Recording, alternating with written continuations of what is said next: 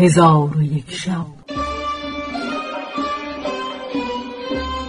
چون شب پانصد و هفتاد و چهارم برآمد.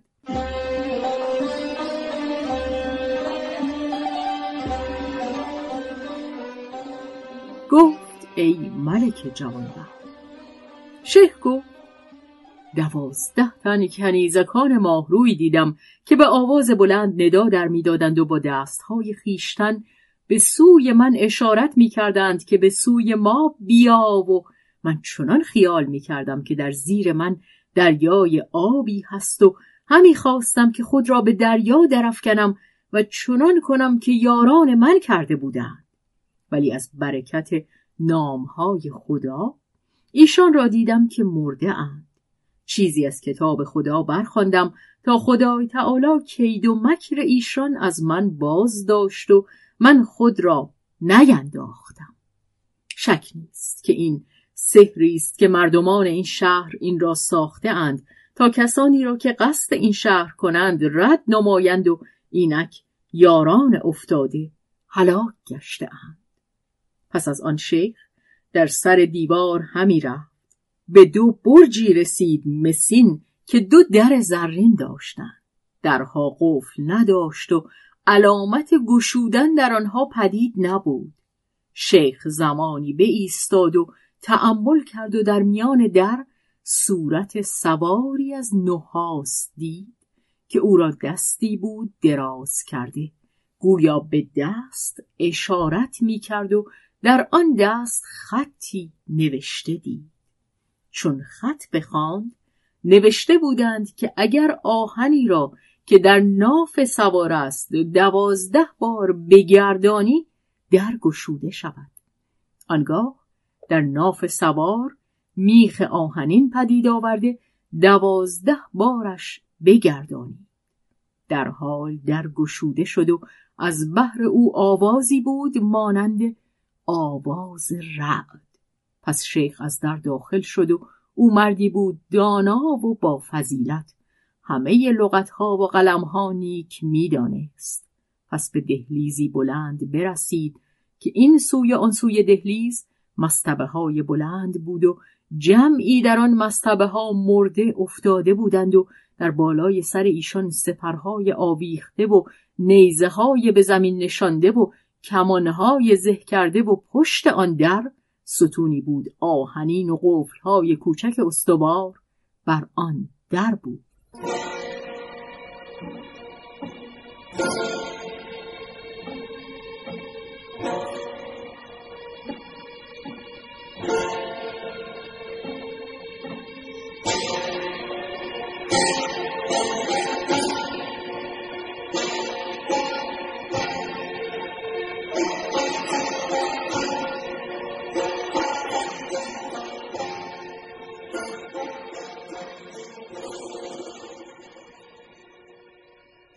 شیخ عبدالسمد با خود گفت شاید کلیدها در نزد این جماعت باشد.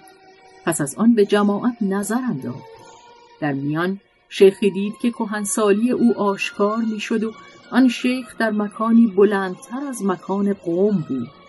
شیخ عبدالسمد با خود گفت چنان می‌دانم که کلیدهای این قفلها با این شیخ باشد و این شیخ دربان این شهر و این جماعت زیر دستان او هستند.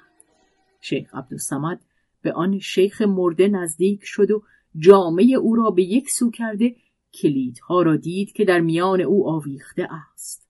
شیخ را از دیدن آن حالت شادی بسیار روی داد و کلیدها برداشته به دروازه نزدیک شد و قفلها گشوده در باز کرد و در را از بزرگی و بسیاری آلات آوازی بود مانند آواز رعد.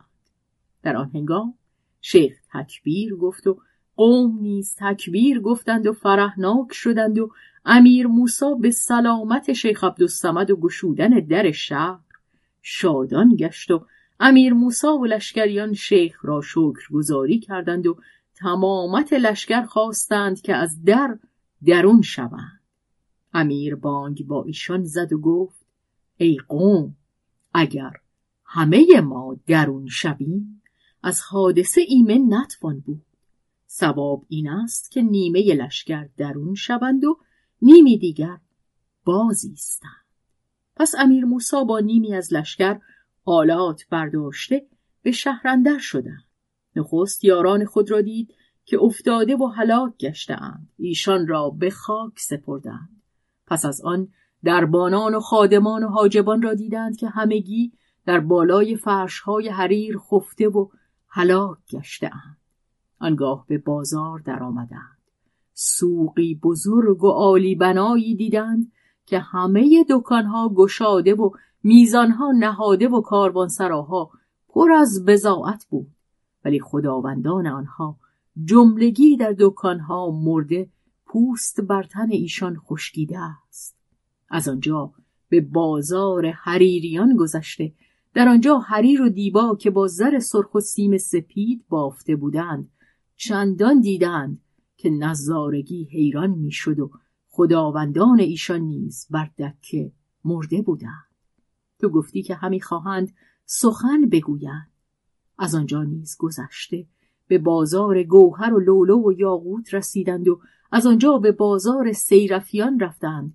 جملگی مرده بودند و در زیر ایشان گونه گونه حریر و ابریشم و دکانهای ایشان پر از زر و سیم بود.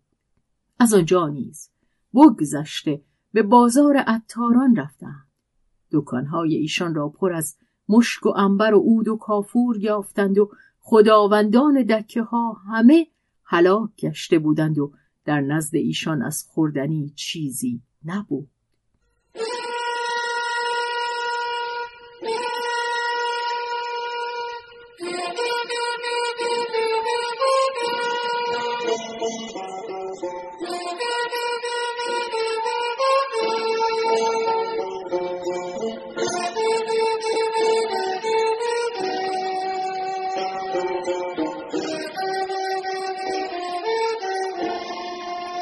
چون از بازار عطاران به در رفتند در نزدیکی آنها قصری دیدند محکم اساس.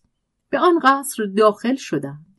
علمهای افراشته و تیغهای کشیده و کمانهای زه کرده و سپرهای با زنجیر زرین آویخته و مقفرهای زرندود در آنجا دیدند و در دهلیز قصر کرسیهای عالی بود که مردان بر آن نشسته و پوست تن ایشان خشکیده بود جاهل گمان می برد که ایشان خفته اند ولیکن از بیتوشگی و گرسنگی مرده بودند در آن هنگام امیر موسا در عجب شد و تسبیح و تقدیس خدای تعالی به زبان آورده به بنای محکم و صنعت عجیب و نقش بسیار آن قصرها نظاره می کرد.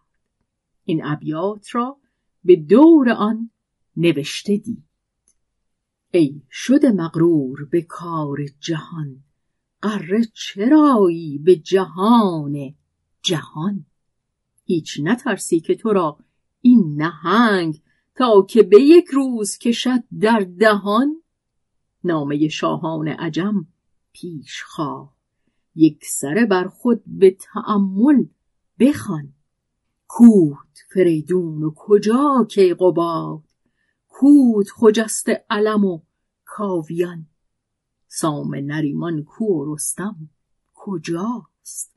پیشرو لشکر مازندران. بابک و ساسان کو و کو اردشیر کوت نه بهرام نه نوشیروان. این همه با خیل و حشم رفته اند نه رمه مانده است کنون. نه شبان. پس امیر موسا چندان بگریست که بی خود گشت چون به خود آمد به نوشتن این ابیات بفرمود.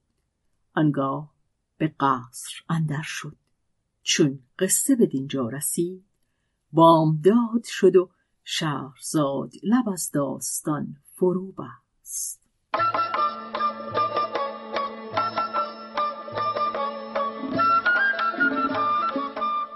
قصه گو شهرزاد فتوهی.